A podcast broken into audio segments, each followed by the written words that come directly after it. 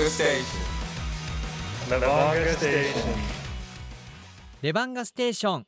おはようございます。森本優です。この番組は北海道のプロバスケットボールチームレバンガ北海道の魅力をラジオから声と音楽で伝えていこうという番組です。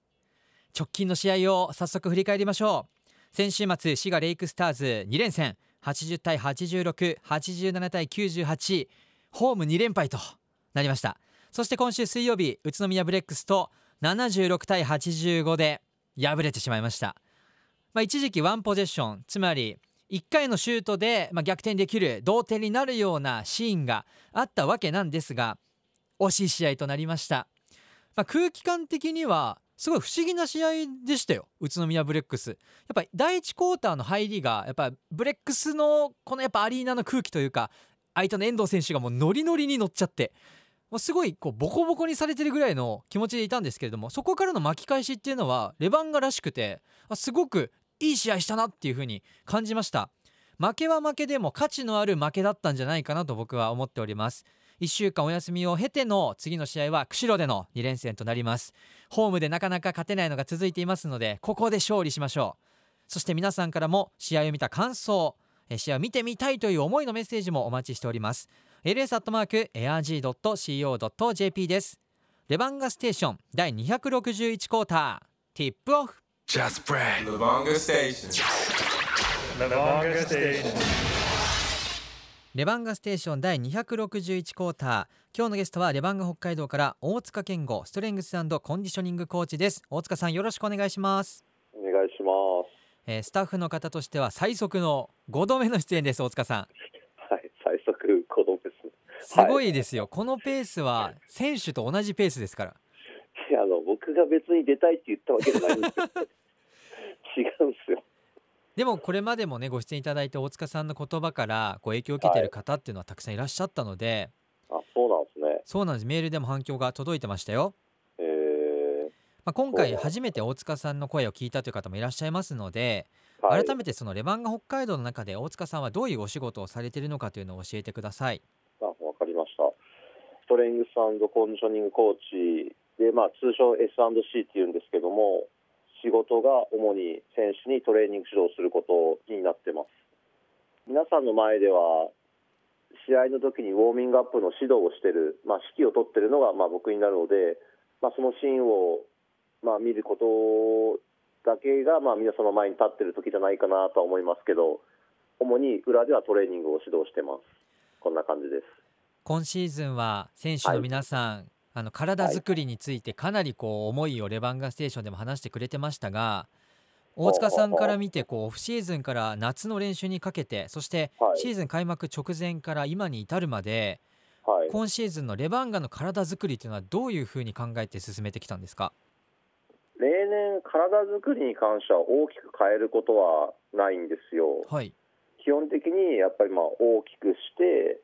でそこからちゃんと力を発揮できるようにっていうこう流れを沿ってるので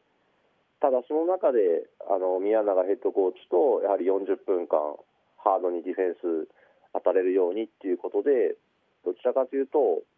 ウェイトトレーニングっていうことよりも、まあ、フロアの、えー、と体育館の中でのまあどういうふうにまあトレーニングを進めていくか、まあ、ウォーミングアップをやっていくかっていう方を僕はフォーカスしてやってますね。なるほどやっぱり試合と練習って違うものだとは思うんですよ。はいでもそれを限りなく練習の強度だったり練習の内容を試合に近づけていくっていうことでやっぱりこう強度を上げていかないと、まあ、試合の方が余計きつくなってしまうんじゃないかっていうのは、まあ、SC としては常に思ってるんですよね。はいだからまあコーチとも喋るのは練習の強度に関してはやはり試合と近づけた方がいいっていう話はしますね。なるほどだから練習を練習前としてするわけではなくて練習をもう試合だというぐらいの想定でやるってことですね。そうですね、そうです。まさにそうです。そういったこう練習を繰り返してきて、まあ、特にこうはい。大塚さんの目線で今季はこの選手のフィジカル面注目してほしいとかちょっと気になってる選手っていうのはいらっしゃいますか？うーん個人的に誰っていうことじゃなくやはり全員かなとは思ってるんですよね。はい。やっぱりこう40分ハードにやるっていうことは、まあ、もちろん5人だけがコートには出れますけど5人でやってるわけではないので、うん。ベンチメンバーベンチにいる選手コートにいる選手全員でやはりそのインテンシティだったり内容っていうものをやっていかないと誰かが出た時にはこううまくいかないっていうことが発生するのでそれはやっぱりフィジカルに対してもやはりこう全員がやっていくっていう意味では僕は全員にまフォーカスしてそれぞれのこうまあコンディショニングを追ってるっていう形ですかね。なるほどらもう底上げをチーム全体でやって平均値上げていくっていうところですね。そうですね。はい。なるほど。さっき大塚さんもねおっしゃっていただきましたが、あのホーム戦とか、まあ、アウェーの時もそうですけれども試合のそのアップをする時に大塚さんはい。がコートに立って、あの選手をこうはい。リードしている姿あの見たことある方もたくさんいると思いますが、こんなメッセージが来ております、はい。ラジオネームポポロさんえトミーボさんその他たくさんの方からですね。はい。大塚さんとはいあの昨シーズンのようなこうみんなであの手拍子でリズミカルにやっていたあのアップの時のやつはやらないんですかっていうふうに来てますよ大塚さん。絶対言われると思ったんですよね いやそりゃそうですよ大塚さん。あのいろんな人に言われてるんですけど、はい。い、やこれまあそうですぶっちゃけあの CEO からも言われてるんですよねあえそうなんですか？やらないのっていうのを言われてはい。あの先に言うとですね今後やるかどうかはやっぱまだわからないんですけど、はい。現時点ではあのやる予定はないんですよそれは今の状況に合ったアップじゃないからっていうことですか？そうですねあのまあ僕結構 SNS とか使ってるんですけど、はい。まあ、そことかにも書いたこともあるんですけどその今いる選手の状態でこう構成をしているのうんうで、ん。動きありきではないっていうのがまずあるんですよ。なるほど。でたまたままあ昨シーズンはああいう形にはなってたので、まあ、手拍子もつけて、まあ、会場の方がすごく手を伝えてくれたってすごいいいことがあったので、まあ、僕としてもあれはすごくいいことだったんですけどあれが第一に来るっていうことになるとやっぱちょっとどうしてもこうちぐわぐする部分が出てきてしまうのうんうで、ん。まあ、この現在ですね。10月末のこの現在ではちょっと今のところあそこには至ってないっていうことなんですよ。いやこれは大塚さんあの、はい。話を聞いてですよ。まあ当たり前だなって思っていて、僕は。はい。あのパフォーマンスであれをやってるわけじゃなかったわけじゃないですか。そもそも。そうですね。あれがはい必要なものだったからああいう風にやってあ手拍子もつけられるそのアップのトレーニングだったからやっていたってことですもんね。そうですね、はい、だからまあ、ただやっぱり、まあ、どっかでやっぱありますよ、頭の中で。やった方が盛り上がるんだろうなっていうことだったり、はいやって、その一体感だったり、そのまあ、選手へのひょっとしてそういうプラスのエネルギーっていうのを与えるのかなっていうのは思うんですけど、ちょっと今ではないなっていうのはどうしてもあるので、まあ、こうなってます。うんいやでもそれはもうあの我々はその寂しがってる方がねいるってことは、あれが成功してたってことですからああ、なるほど、すごいポジティブですね。そうです。だってあの始める時も大塚さんがあの、はい。レバステ出てくれてなんなら僕がそのプレシーズンであのはい。初めて MC をやった日から始まってるんですよ。そのあそうなんですか？そうですよ。手拍子やるので森本さんこれあの皆さん煽ってください。今日初めてなんですって言われたのをすごい覚えてて。そんなん言いましたっけ？いや大塚さん経由じゃないですよ。そのスタッフの方に。あそうなんですね。はい。今回今日これから始めるのでみたいなこと言われてなので僕もねちょっと思い入れがあったんですけど、まあ、でも今後ねやるかどうかは分かりませんがやっぱ選手のその試合優先してのアップですので逆にこう自然発生的に何かが起こっても面白いかなっていうふうに僕は思いましたよ。そうですね。はい、まあ、まだちょっと先はわからないっていうことで、ちょっとぜひお楽しみにしておいていただきたいなと思います。はい、たくさんメッセージもいただいておりました本当に皆さんありがとうございました、ありがとうございます。本当ありがとうございます。ではここで大塚さんからのリクエスト曲オンエアしましょ Just Brad. Lubanga Station. Lavanga Station. うさあ大塚さん今日はリクエストもいただいておりますが、はい。あのこれまでの流れとはまた違う曲の選び方をしてくれてます今回はなぜこの曲になったんでしょう？ーん、僕はあの、そもそも邦楽とか聞かないんですけど、うはいまあ、家がそもそもなんだろうな、なんかレゲエとかボサノバとかかかってる家だったので、はい全く聞かないんですけど、10年多分10年ぐらい前の曲だと思うんですけど、まあ、友達に借りた、まあ、多分その時 CD だったと思うんですけど CD を聴いて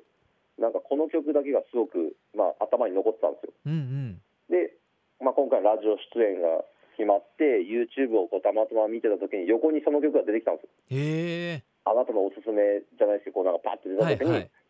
あこれだなと思って聞いた時にあじゃあまあこれにしようかなとなったわけです。じゃあ久しぶりに運命の再会というか。そうですね。結構久しぶりに聞いたけどやっぱいい曲だなと思いましたね。すごいですね。あなたのおすすめって言ってちゃんとおすすめが出てくるわけですねそうやってね。あもう時代は令和っすね。すごいですね。AI はすごいですよ本当に。すごいっすよ。5G ですよ。本当ですね。お送りしたのはえー大塚さんからのリクエストで M フローラブズケミストリーでアストロセクシーでした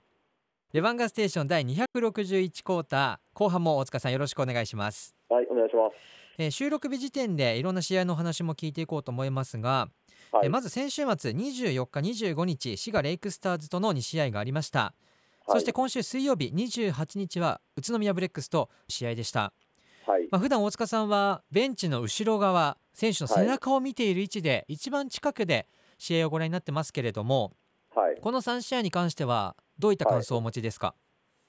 まあ常にコートのサイドライン上から見てるのでまあ率直にやっぱりそのコート上の5人が実際どういう景色を見てるかわからないと思ってるんですよ。はい。ただベンチに帰ってくるときタイムアウトだったりクォーターが終わった時の、まあ、表情だったりその選手が、まあ、どういう雰囲気なのかなっていうのはなんとなくこう感じてはいるけども、まあ、基本的にやっぱ試合中やることってまあ決まってるので、まあ、どっちかというとこうチームをまあ鼓舞するような声かけをすることが多いんですけど、はい。この3試合に関してはまず1試合1試合のこう流れだったり内容も違うので全て一緒っていうことにはならないんですけど良い面が出てる時とそうじゃない時が、まあ、はっきりしてきたんじゃないかなっていうのは見てて思いますね。はっきりしてきたっていうのはどういう点でそう感じたんですか？えーっとまあ、チームとしてやる内容を、まあ、やっぱ宮さんがこう常に言い続けてることが、まあ、やっぱり統一というか同じ内容なので、うんうんまあ、それを聞いてる、まあ、一スタッフとしてもあこれはすごくいいんじゃないかなと思った時にやっぱりこうコーチ陣の反応もすごくいいですしベンチの選手もなんかあそれだみたいな感じになってるんでそういう状況とん？これはなんか我々がしようとしてることではないなっていうことがこうなんか色がついて見えるようになってるのかなっていう気がするんですよね。なるほど。このシーズン始まってから試合を経たことでこはい。うやろうとしてきたことそのふわっとしてきたものが徐々にこう具現化されてきてるってことですね皆さんの中でも。まあ、だと、まあ、僕はそのバスケのプロではないので、はい。まあ、ちょっとその辺は多分コーチが話した方が分かりやすいと思うんですけどなんとなくこう素人が見てもこう色が濃く出てる部分とそうじゃない部分が見えてきたんじゃないかなとは思いますね。うんうんでもそのなんですかトレーナーのその大塚さんが試合を見る時っていうのは、はい。一番こうなんでしょうコーチとはねさっきおっしゃってくれた通り目線が違うと思うんですよ見てるところが。はい、大塚さんはどういうところを見てるんですか？試合中。これ話します？今。え？難しいですか？いやいや難しくないですけどこれだけでかなり話できるんですけど、はい。うーんと大まかに言えば、まあ、フィジカルコンタクトっていうこう接触してるシーンですよね。はい。接触してるシーンとあと接触してないシーンに分けてそれをそれぞれオフェンスとディフェンスに分けてでその時の、まあ、足の動きとあとその選手の重心の、まあ、移動を、まあ、見てるんですけど、はい。意味わかります？いや言ってることはわかるんですけど 同じように見ようとしても多分その筋肉の構造とか体の構造を僕は知らないので そう内側までわからないけどでも大塚さんがそういうふうに見てるんだって思いながら見るのが面白いです。あそうなんですか？はい、えでもそれを見ていくことで何でしょう？一種こうデータ化できるんですか？大塚さんの中で。えーっと、データはベンチからも取ってるのと、はい。えっと、そのまあ見た時の完全に僕の主観になるので、はい。それと、まあ、隣にいつも相浦トレーナーいるので、彼に話して、なんかそこでちょっとごちょごちょごちょっとこう話をしてるんですけど、はいまあ、そういうので、まあ、追っていったりはしますね。それは例えば試合中に直せる部分っていうのもあるわけですか、いや、試合中にも何かを言うことはほぼないですね。なるほどやっぱりこうバスケットですごく忙しい時に体の使い方はこうだよ、ああだよっていうのは、うんうんうんいや、多分難しいと思うので、そこは言わないんですけど、まあ、次の週だったり、後日、ちょっと日を改めてっていうことはありますかね。僕あのバスケのはい、そのプレイヤーだったのであそうなんですか？そうなんです。僕中高大とバスケをやっていたんですよ。へえなのでその大塚さんのおっしゃってることっていうのがなんとなくわかるんですけど僕もあのはい。プレイヤーだった時にはい、あの重心のつけ方とかそのはい。ドライブ行く時のその体の入れ方とかはい、あのちょっと変えるだけではい、本当にそれができるようになったりしたことがあったんですよ。えあそれはど独学でですか？いや教えてもらってですす。こうした方がいいよって言われて。てだからその本当に体の自分が理解していない部分をはい、その動きとして客観的に教えてもらってやっぱ最初は違和感があるんですよ自分の流れじゃないからはい。でそれをやったことが成功につながったりしてるのでうーんだその大塚さんのこう仕事のはい、醍醐味というかはい、意味っていうのを僕はその当時ね中学生の時に分かってなかった部分を言ってあげたぐらいですよ。こういう人がい いるからちゃんと聞け話をみたいな、はい。うんって思いました。なるほど。だからそういうこう大塚さんのような方がチームにいらっしゃるんですよっていうのを皆さんにもちょっと知っていただきたいなと思います。大塚さん難しいお話でもありがとうございました。とんでもないです。そしてえ今週はですね、試合がない。週となっておりますまあ、選手にとってはお休みということで次の試合は1週間後11月7日土曜日はい。8日日曜日土日お昼の2時5分から湿原の風アリーナ釧路で千葉ジェッツとの試合が行われます。はい、収録日時点でレバンガは3勝7敗東地区で8位。そして対戦する千葉は8勝2敗で東地区2位ということで、まあ、皆さんもご存知だと思いますが、えー司令塔の富樫勇樹選手を筆頭にですね帰化選手として日本代表候補入りしているギャビン・エドワーズ選手、えーはい。そしてワールドカップ王者スペイン代表に名を連ねるセバスチャン・サイズ選手も新加入としてもう千葉も新たなチームとなっています、まあ、釧路で見る機会っていうのもね、なかなかありませんので、ぜひはい。足を運んでいただければなと思っております。皆様よろしくお願いします、はい、さあ大塚さん今週選手にとってお休みですけれども、まあ、はい。B リーグこうかなり過密なスケジュールの中で、はい、こういう1週間休みがあるっていう時は体はこう休めた方がいいのか程よく動かしてた方がいいのかどういうこうアドバイスされてるんですか？えーっとまあスケジュール上はチームで動くことは多いんですけど、はい、うーんとそこはこう人それぞれ個人差はあるので一つは、えーっと疲労とあとはうーんなんていうのかな。こう体の、まあ、コンディショニング2つを考えた方がいいと思ってるんですよ。はいでっていうのは例えばうん多分皆さんも経験あると思うんですけどめちゃくちゃ疲れてるけどすごく体が動く時ってあると思うんですよ。あありますねあれってじゃあ疲れてるから休んだ方がいいのかってなるとちょっと辻褄が合わないですよね。はいで逆を言うとめちゃくちゃ元気なんだけど体が動かないっていう時もあると思うんですよ。うんうん例えばあの学生さんだったらテスト休みがあった後に体元気だけど動き悪いよねっていう時あると思うんですうんうよ。んだからそれを考えたときに、えっとまあ多分学生の子たちもまあ結構他の競技の方も参考にできることだと思うんですけど疲労だけを追いかけるんじゃなくて疲労と自分の今の体のコンディショニングですかねっていう状態を追いかけるとなので何かをするときに例えば今の体の状態は疲れてるのかなそうじゃないのかなっていうことと次にじゃあもしトレーニングをするとしたらそのトレーニングをした後にもっと疲れるのか疲れないのかっていう想像力が必要なんですよね。うんかもしくは今疲れてるけどやった方がいいのか休んだ方がいいのかっていうところの選択肢が出てくるので、はいやった方がいい選手はやった方がいいしやらない方がいい選手はやらない方がいいのでそこはあの一人ずつ話したりすることはありますね。へえ面白いですね。いろんなその体の中のキャパが人それぞれ違って、その時々に応じたやり方っていうのをやっぱしないといけないわけですね。そうですね。やっぱこの水曜ゲームっていうのが入ってくるとどうしてもそういうことが起こってきやすいので、はい、まあもう毎週必ず土日だけですよっていうなったら別ですけど、うんうん。でたまにはこう日月っていう試合もありますしはい、そうなると毎週毎週同じ流れにはならないので、まあ、どうしていくかっていうことをスタッフで話し合って、まあ、考えたりしますね。来週そのはい。釧路の試合がありますので、まあ、そこに向けて、えー選手のこのリズムをね作っていただいて、えーはい。この千葉ジェッツ戦もいい試合を見られるのを僕は楽しみにしております。はい今日のゲストレバンガ北海道から大塚健吾ストレングスコンディショニングコーチでした大塚さんありがとうございましたはい、ありがとうございました。Just Brad. Lavonga Station.